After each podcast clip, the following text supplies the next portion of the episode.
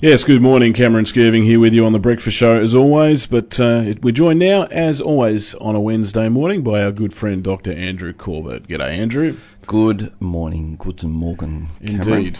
Bonjour. Ohayo gozaimasu. Do you know what that means? Oh, that sounds that sounds a little bit almost like Japanese. It is Japanese, yes. It's the only word I can remember from school. Is that right? Yes. Well, it's quite a it's quite a challenge to for us here in Tasmania to be able to develop any bilinguality oh, absolutely. because We can hardly speak English. Well, Some of us. yeah, no, it's it's it's definitely true. I, I, I was I was amused the other day to have someone write an email to me where they said, "I look forward to seeing yous."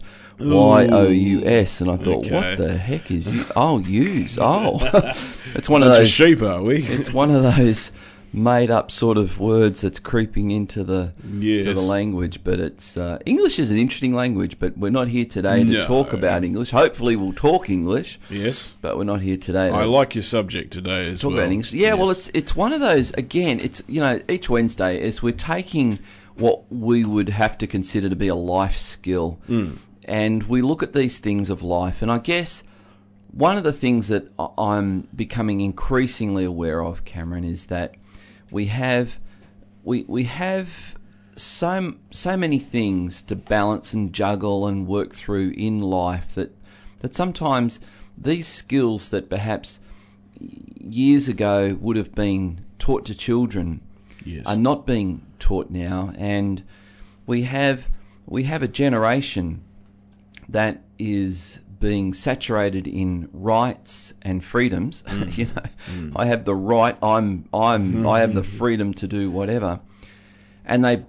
uh, the- It used to be Cameron that that came rights and freedoms or rights and liberties, or another word for those is privileges, came as a result of exercising responsibility and we're almost we, we, we're treading on very thin ice, very dangerous ground now, where we've got a generation that demands rights and demands liberties, but doesn't accept responsibilities. And this is, and I think as as parents, I mean, I'm, you know, my youngest child now is seven, and um, I'm, you know, sort of transitioning through life. And as I watch young parents, I, I see that there there are young parents who don't, I guess, appreciate the fact that it's it, when when you give your child a task, it's it's not because you want necessarily the task done. It's because you want your child to learn to be responsible. yeah. Yeah. you know, even things good. like cleaning your room, washing up after yourself during the day. Don't just plonk something in the sink. What what is what is she? Your mother or your maid? You know, it's like Mm. I see so many young people treat their their mother as if she was their maid. You know, oh, mum will wash that up. Oh, I don't have to make my bed. Mum will make my bed. Oh, I don't have to tidy my room. Mum will tidy my room. I don't have to clean up after myself. Mum will do it. And of course, there are unfortunately some mothers who actually confirm that. They send the message, even though they, they, they plead and don't do this and don't do. They actually end up doing it. So really, what they do sends a message, and it and it creates a no responsibility generation, and that's I think at the heart of. I, I noticed in Queensland, Cameron, they're now talking about outlawing Facebook parties. See that where where young people will No, advertise actually. advertise that uh, oh, I was on YFM uh, UCB News earlier in the week, I believe, or late last week, where they where where Queensland police are really concerned that young people are advertising, you know, parties at such and such an address. Oh, yeah, I did and hear and that. Yes, thousands yes, yes. turn up. Well, Yeah. that that you know, people are going. Well, we have the right to party, and we have the, Yeah. the freedom to party. It's a free country. We can do whatever we want. But there's there's very little responsibility, you know, being Yeah. exercised there, and this is, I I think, something that that we need our children to understand because it's a basic life skill. Life doesn't actually work in the real world on a you you get all your rights and you get all your privileges and all your liberties without responsibility. Life just does not work that way. It will come back and bite you. And so when, when we look at the, the skills for life, one one of the most basic skills for life is how we get along with people. And when we when we look at our our life and how we are going to have a fruitful, rewarding, satisfying life. If we're in business, how we're going to build business and how we're going to become successful at whatever we put our hand to. There's no escaping this. We must learn to work well in a team. Mm. even you know, as I thought about this, that even the most ruggedly individualistic person needs a team. Yeah, they, they need yeah. a team. And okay, we could I could offer example after example of people who claim they're not a team player. People who claim that you know they're the individual, they're the one solo, the solo man. They're the you know they're the one who are doing it all by themselves for themselves, and they don't yes. need anybody. Yeah, and and that's just not true. It's just not true. Well, you know, if we take probably one of the best modern examples of the rugged individual might be Bear Grylls. Yeah, and you yes, could you could look yes, at Bear Grylls yes. and think, wow, gee, look at him. he doesn't need anybody. He's out there doing his thing. He's all on his own. And then if you actually get to see the behind the scenes stuff, the, the it's actually I think he travels. You know, when it looks like he's on his own, he, he's he'd have an entourage. He, he has a small entourage. Yes. Exactly. Yeah. There, there's about four, three or four people that travel with him. He has a, I think he has a rope man, a sound man, a cameraman, and a producer. And these guys are making him look, you know, making him look pretty oh, good. Oh, yeah. And he acknowledges that. He acknowledges that that without his team, he can't do it. Of course, you know his his rope and safety guy gives him the briefing on what you know we're going to drop you here and there, and so there. So there's all this kind of behind the scenes stuff. That's team.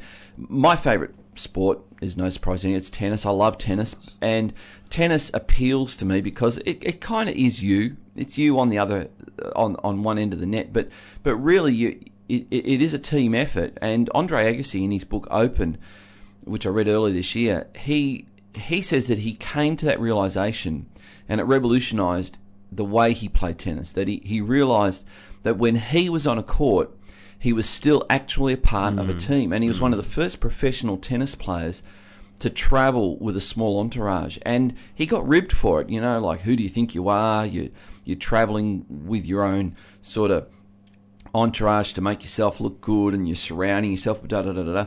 And he said he was completely misunderstood about it because he he realised that in order for him to give his best on the court, he needed a team of people. And uh, interestingly, one of those uh, one of one of the team members was a pastor, and uh, very very interesting that that he said he needed this man there constantly talking with him to get his soul, heart, and head right.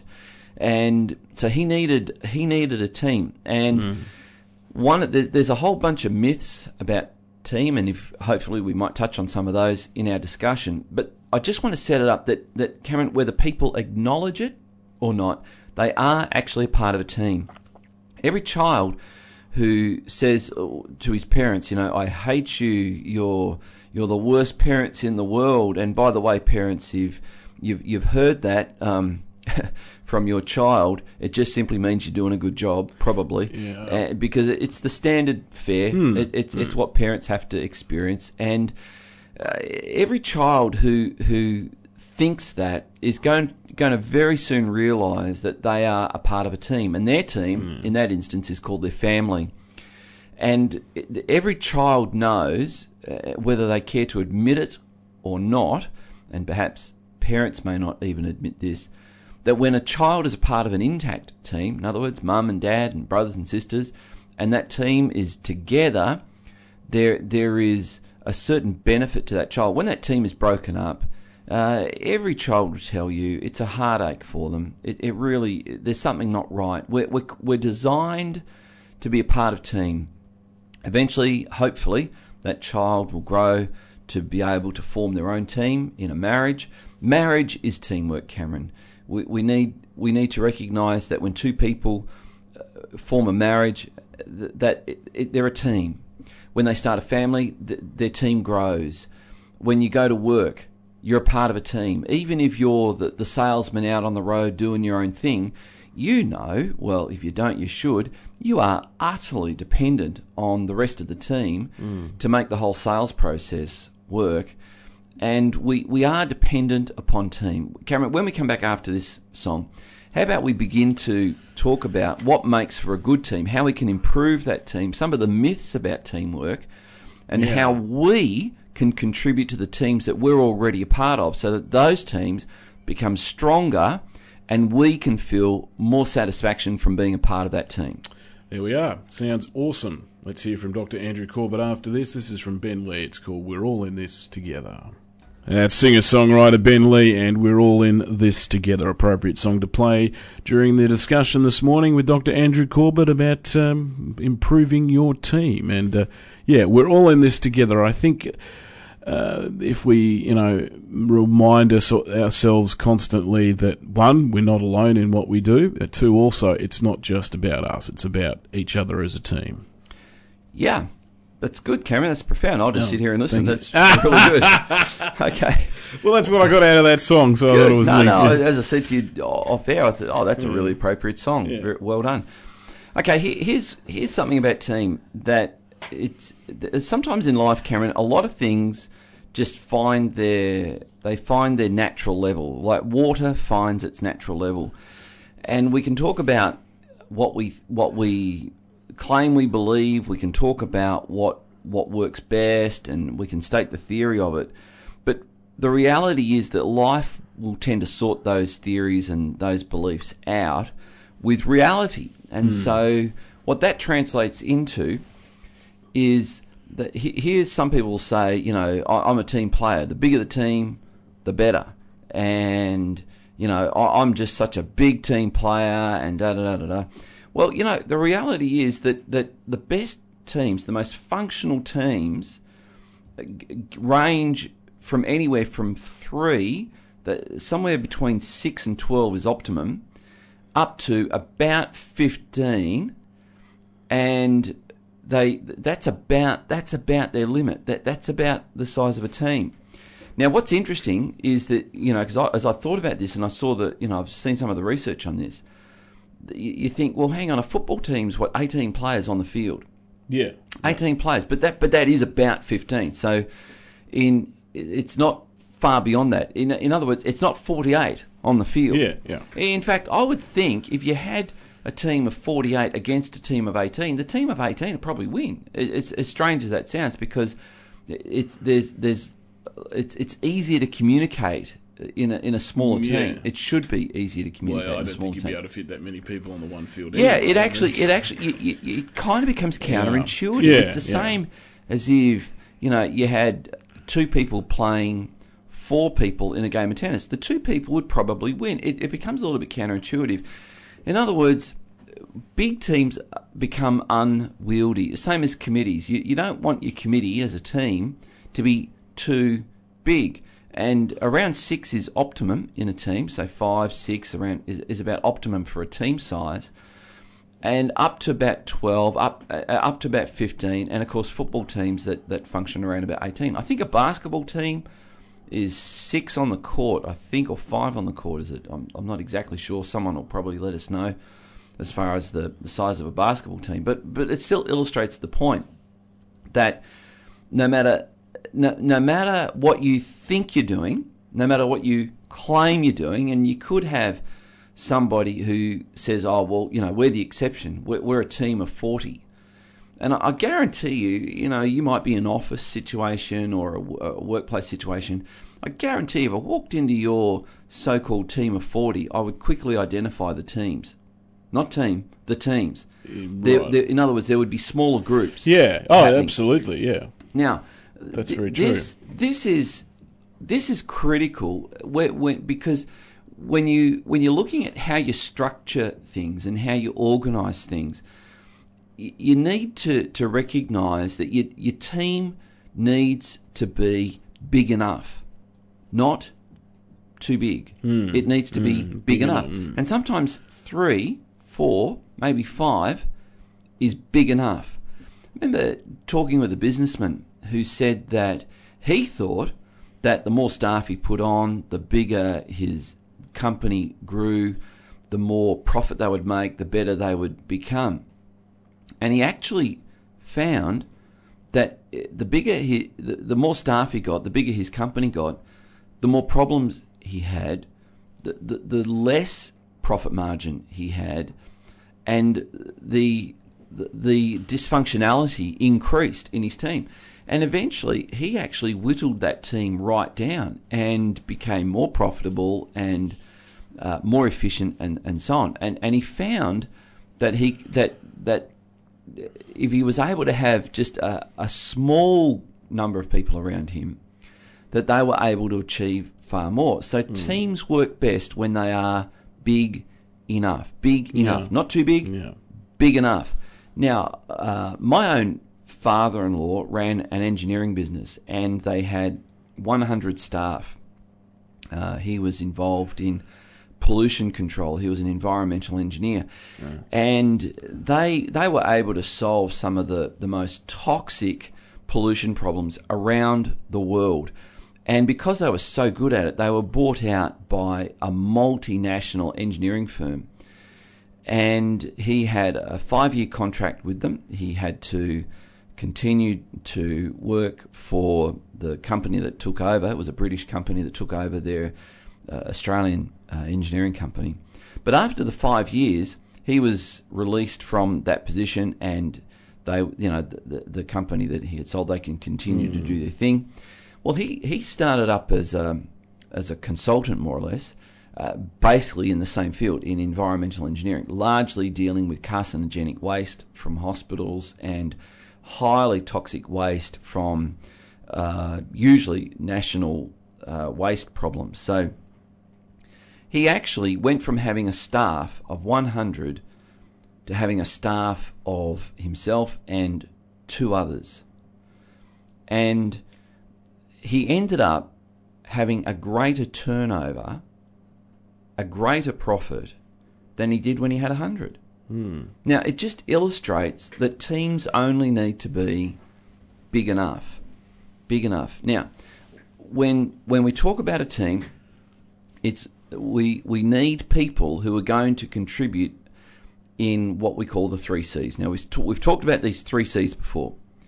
Every team member, Cameron, must be able to contribute uh, a certain competency to the team. They they must bring certain skills Yes. to the team. That's competency.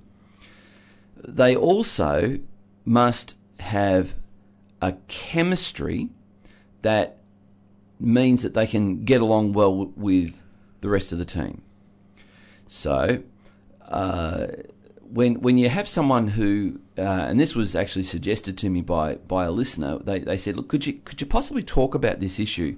What how do you deal with the person who has a very very domineering, controlling sort of attitude um, that they, they just want to dominate and control people? Well, um, the the reality is that, that some people just can't fit in a team, and the, the the best you can do with someone like that is make sure they're not on your team. Yes. Because because here again we we have people who say, well, we can um, uh, w- we can get uh, anybody to to work well in our team. But the reality is, no, no, you can't. I mean, just you, you might think that in theory, but the reality will be different. The reality will be different. And teams have this almost uh, organic ability to expel people who aren't going to fit in.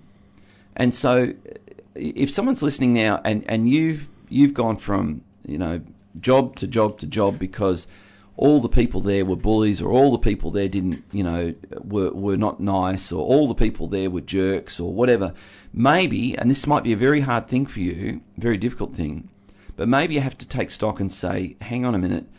That you know I didn't fit in this team. I didn't fit in this team. I didn't fit in this team.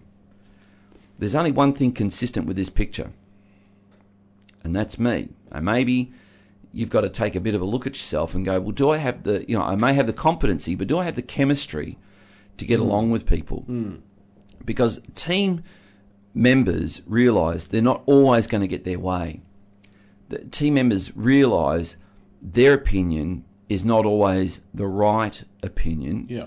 Yeah. But also, this is a difficult one. Team members are going, going to have to come to the point that sometimes their opinion is the right opinion, Yeah. but it but it may not it may not be appropriate to implement that that opinion. Hmm. So, in other words, you're, you're you're going to have to acknowledge that somebody in the team makes the call. It may not be a call you agree with. It may not even be the best call. And I think this is how families work, Cameron. Sometimes um, functional families will, will recognise that the, the dad, the husband, he makes he bears the greatest responsibility for the family. He makes the call, and he may not make a good call. And if you're a dad or a husband out there, and you're you know you're fearful of making decisions, well, I would just encourage you make decisions and make the best decision you can. Go to the wayfm.org.au slash download section and have a look at our talk on making decisions Yes, indeed. and have a listen to that. But essentially, if you're a part of that team and someone's made a decision you didn't agree with, being a part of a team is learning what that looks like. Get mm. along with that, and mm. and to be able to to figure out later, you know, if that if you're proven true that decision wasn't the best. Well, okay, how do you tactfully say, hey, you know, I, I said to you I didn't think this was the right decision, and you know, as it turns out, it wasn't. And I, I want you to know, look, I backed you. I backed you on this. But I, I just think now maybe we can learn something from this. And that's how teams work. Yeah, and that's a part of the seeing chemistry. Yeah. And then the final C, just before we go to news, Cameron, is character. Teams need character. And I think character is that ability to be honest and transparent, that ability Hmm. to, to not offer more than you can actually deliver, to be open, be upfront. If you don't know something, you, you let someone know. If you can do something, you get it done.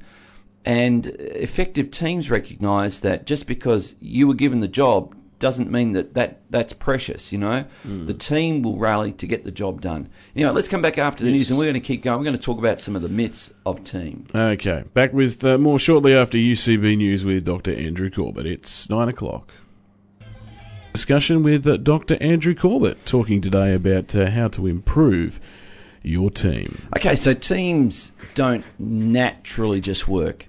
They require coaching, they require certain skills beyond the skills they bring to the team. There's actually certain team skills that are needed. One of those I just touched on before. When when team members bring certain competencies, they they need to recognise that there's a time when their competency is needed, and another team member's competency is needed, which means they're they're going to be in the background. They're, they're going to have to wait, or they're going to be, even the, to use the basketball expression, they're going to be benched. And I suppose it's a football expression as It well. is, It is. And one of the things uh, John Maxwell says, one of the things that makes for the a strong team, the difference between a good team and a great team, is the strength of the bench.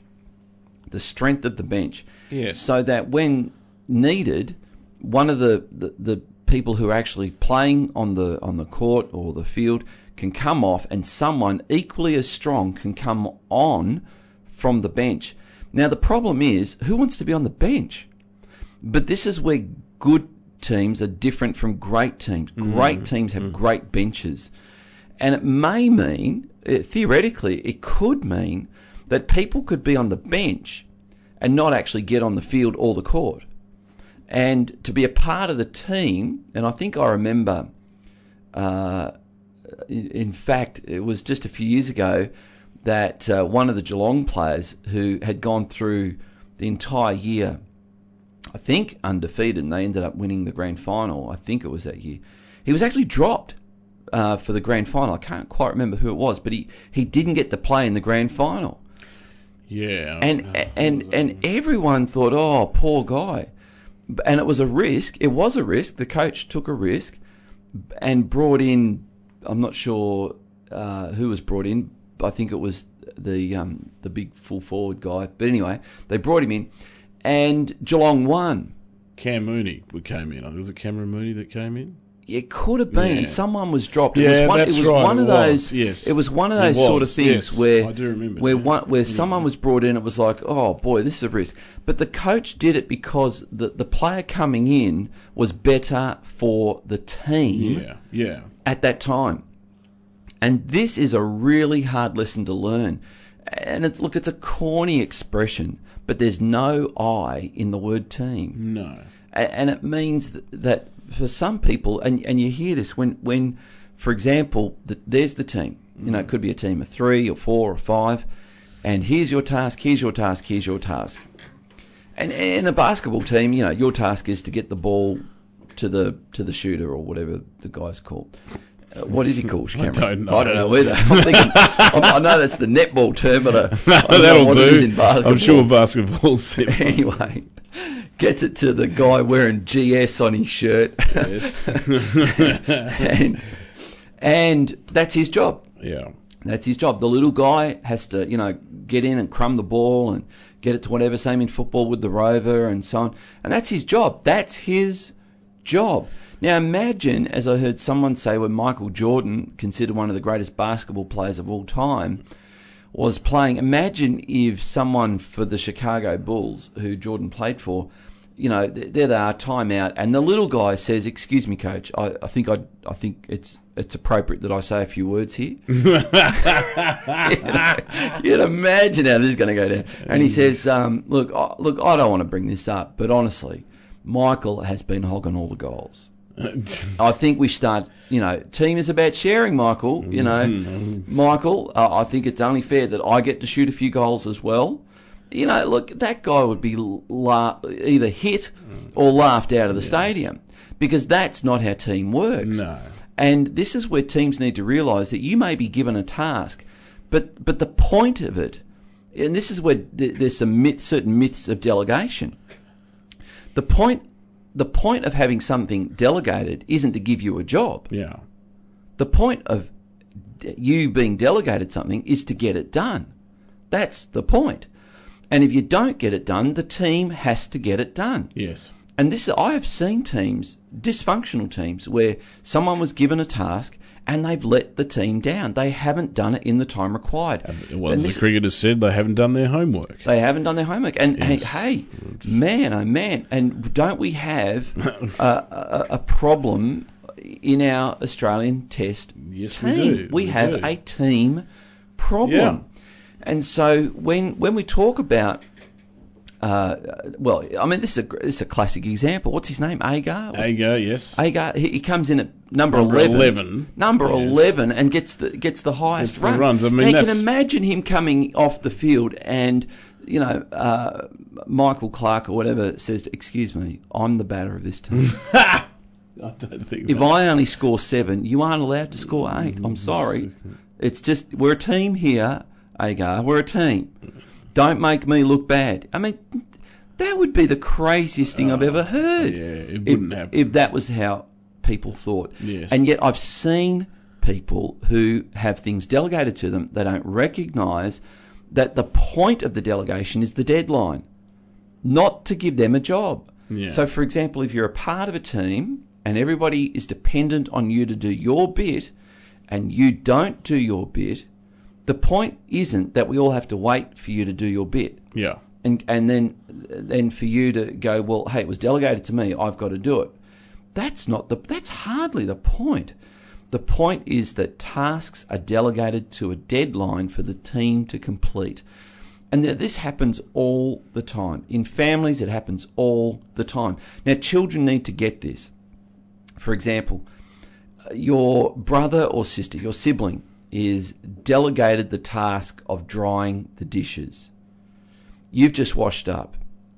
They get someone unexpectedly come to the door, and uh, you you realise, well, you know, they're not going to get the dishes dried, and you've got guests coming, or you've got visitors coming, and you know how bad it looks to have dishes drying in the drainer. Do you go, well, you know, hey, not my job, not my job. No, we're a team. Mm. We're a team. And you develop this culture in a family where you go, you know, hey, obviously they can't dry up now. I'll dry up for them. That's okay. I'm, I'm a team. I'll pick up this. That's how teams work. Mm. Now, what goes around comes around because it could be that someone comes to the door to see you and your brother, sister is able to pick up your task. And so this is where the expression, hey, not my job, is is not necessarily the catch cry of an effective team. How do you build a stronger team? You you recognise what the team is trying to do. so that individual members are able to work toward the overall objective without getting too precious about it. You know, uh, as I said before, the, the little guy on the Chicago Bulls, if, if he said, listen, Michael's always shooting the goals. Michael Jordan always shoots the goals. All we ever hear is Michael Jordan, Michael Jordan. You know, give me a break. This is a team's about sharing. We should all be sharing. You know, we should all be, and you should give me the chance to shoot a goal. Look, that's not how teams work. And and in in the workplace, it could be that you know everybody's there to sell, and one guy's selling a lot, and somebody could come up to him and say, uh, you know, hey, you're um, you're selling too much. You, you got to let us sell some as well. That's not how teams work. It's, that's like Michael Clarke saying to Agar, "Don't score so many runs. We're a team. Stop." Stop making me look bad. That's not how teams work. No. Let's come back after this song, Cameron, and we're going to continue to talk about some of the very practical things you can do to make your team a stronger team, whether it be your family, your marriage, or your business. Yeah, okay, sounds great. Thank you, Dr. Andrew Corbett. Back with him shortly. It's 9.14. Yeah, there's, of course, mental as anything doing working for the man. There's a bit more grunt to that to me personally than than the original version that Roy Orbison brought, brought out, but maybe I'm biased because it's an 80s song.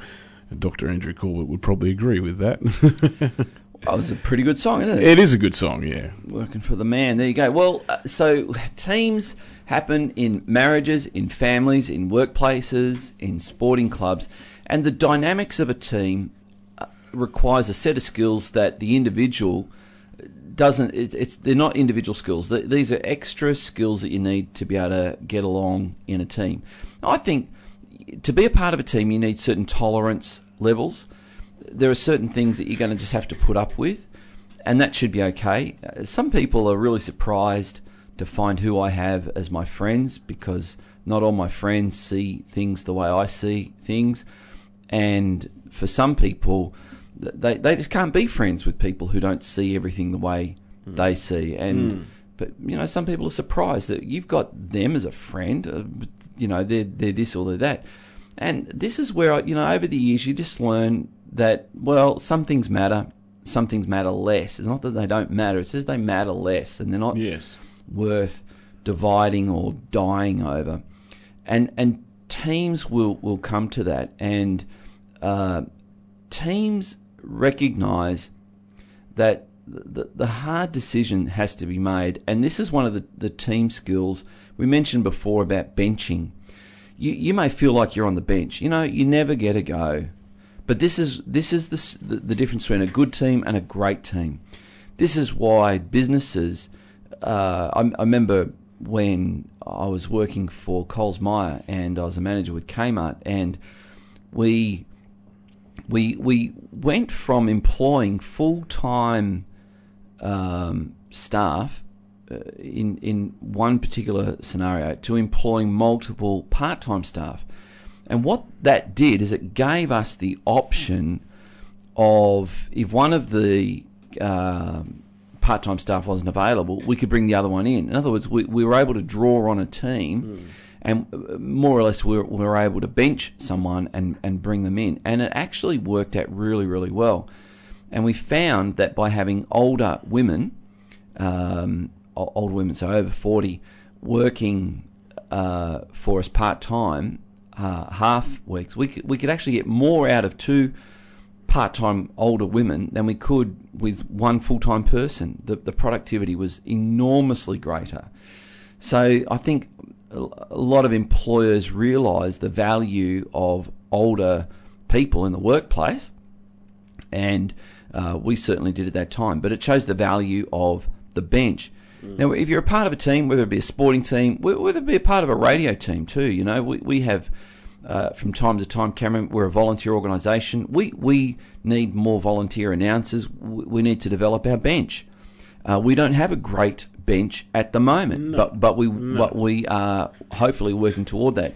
But a part of the challenge that we have is we're, we're not we're not you know in coming from a culture of great team. We're coming from a culture where the individual is is paramount. You know your needs, your wants, your whatever. Well, for us at YFM, we operate as a team. Yes. And uh, we're, we're so grateful that three or four years ago we had um, a, a huge, well, relatively huge a number of volunteers who were working. But, you know, the reality is, and I think pe- people would admit it, is that YFM at that time wasn't as cohesive a team as it is now As it is now, yeah. and we have uh, a great team, a great team of announcers, a great team of, of people behind the scenes, a great team who are helping to make YFM work. And we're just so grateful that our supporters are a part of that team. Without supporters, without donors, we can't contribute uh, to what we're doing. Uh, of course, uh, people might be aware that the government actually legislates restrictions on us. Yes. You know, we are actually restricted by government to how much funds, how much funds we can draw from uh, corporate advertising sponsorship. Um, a commercial radio station doesn't have those restrictions. We do. so we are utterly dependent upon our, our donor dollars. And for those business sponsors that, that uh, support us, we are just so grateful. And we hope that our listeners will also show their support to those businesses that support us. That, that just really, really Yes. helps. Okay, so so teams need to recognise that they're going to make tough calls by putting into the team the people that will contribute to the team. Mm, to the team, and that's that's the point. To the team. It What, is what the a, point. What a raise is you're not coming in it for yourself. If you haven't got a heart for your team or the, the, the thing that the team stands for, then you're not going to be a team player. Yeah. So there's another, you know, cheesy, corny expression. You could have a team of champions, but they're nothing compared to a champion team.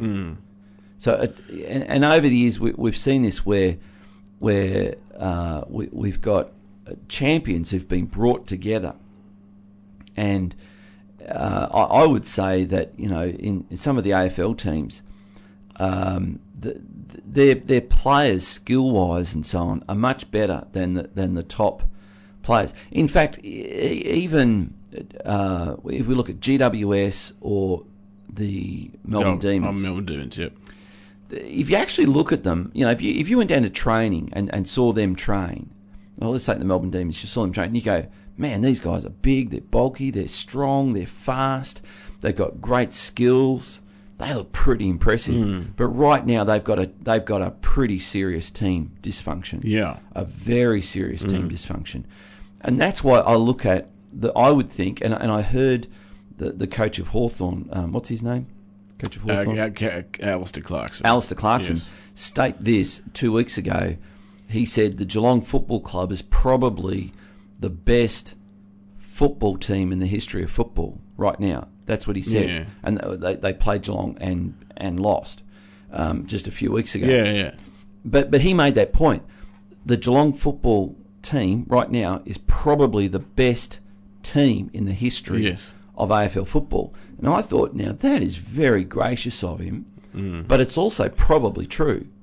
And that's, I think, one of the reasons why Geelong is equal top at the moment. That they they have got this team function really, really well. And they've, they've been doing the same sort of function for what seven That's years. That's the or something. remarkable thing. Over the Yeah. last seven years, they have developed this culture of team Yes. Where they they recognise, you know, another cheesy expression. Team spells T E A M. Together, everyone achieves more. Hmm. That you can do more in a successful team when you learn how to get along with each other, hmm. how to support each other, how to make each other look better on the field. And so, successful teams aren't about me, me, my, I. they're they're about the team and what the team is trying to do. And I think it takes humility, Cameron, to be a part of a successful team hmm. because it, it means that, that there will be times when the spotlight is not yours. It's not hmm. on you. The spotlight will be on what the team is doing, not on you and hmm. even your involvement in the team. Yes. So, whether it be a family, you know, you, you might do something. Uh, uh, you might do something for a family member, and I think mothers tend to do this probably to their own injury, their own hurt. They they need to recognise that that responsibility within team, their family Yeah. team, Yeah. is more important than than perhaps the task at hand. So that's why we say getting kids to tidy their room is not about tidiness; it's about responsibility.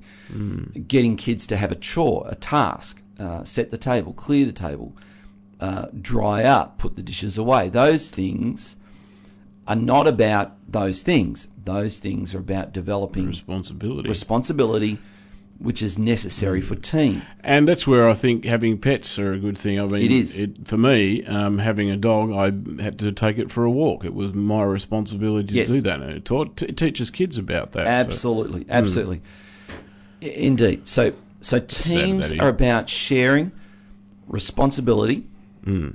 Teams are not about you having a role. So, you know, some people get very precious about, you know, that was my job. I was Yes. delegated that. That was mine to do. And that just shows that they're not really a team player. Uh, of course, there, there, there can be, you know, people who delegate poorly, but sometimes people feel that, you know, they were delegated something and someone has overridden them. Well, the, the, the simple test is did they? I mean, the simple test is did, did they actually do what you were assigned to do? And did, did you get it done in the deadline that you were supposed to do it?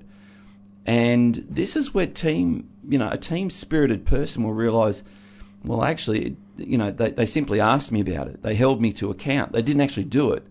They just held me to account. Uh, they didn't actually do it. And it takes it takes honesty, I think, to be able to go, well, hang on. I'm not thinking like a team player here. and this this is a part of the ingredient. Okay. Cameron, marriages are a team, families are a team, business Yes. businesses are a team, sporting clubs are a team, Music bands are a team. music is it you know, music bands are a team. Yes. But but how about this? Tasmania is a team. Yeah. Tasmania is a team. Yep. Now, right now, we are not playing like a team. No. we are not No. all playing on the same side. And and I think if we here in Tasmania can begin to develop a team spirit where we can realise, you know, man, we fight and squabble over stuff that is just silly. We have lots and lots of natural resources that, you know, despite people saying that Mother Earth Gaia is being destroyed because we're we're you know utilising the, the resources here in Tasmania. The, the, the reality is, no, it's not. There- There's plenty of renewable resources here, and it can be done sustainably, and we can do things better as a team. And if we in Tasmania can develop team in our homes, in our workplaces, in our society, in our sporting groups, in whatever we're doing, I think Tasmania is going to be all the richer for that, Cameron. And so I hope I've just sown some thoughts into people that we can develop this culture of team to make what we do in life more satisfying because you'll always achieve more if you're a part of a successful team. And I think Tasmania needs to develop a team culture as well. Cameron, I want to thank our listeners and particularly our supporters who have contributed over the last couple of weeks. It's greatly Oh, appreciated. yes. Greatly appreciated. We we just really need your help at this time. If you're able to contribute to what we're doing here at YFM, please go online to yfm.org.au slash donate.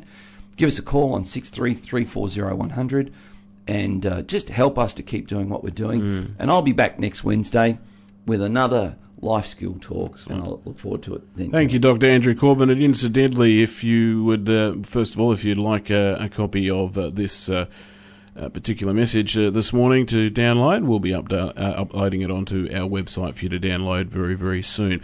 While you're there, if you are looking for ways to support YFM, one of the best ways to support Y in terms of monetary sense, it can, is really affordable and valuable at the same time, is to become a friend of YFM.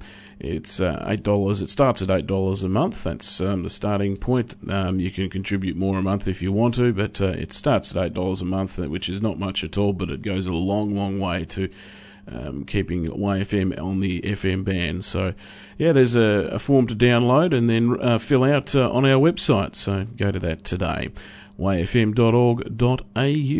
And Dr. Andrew Corbett will be back next week. 9.30 now on YFM. This is Katy Perry now.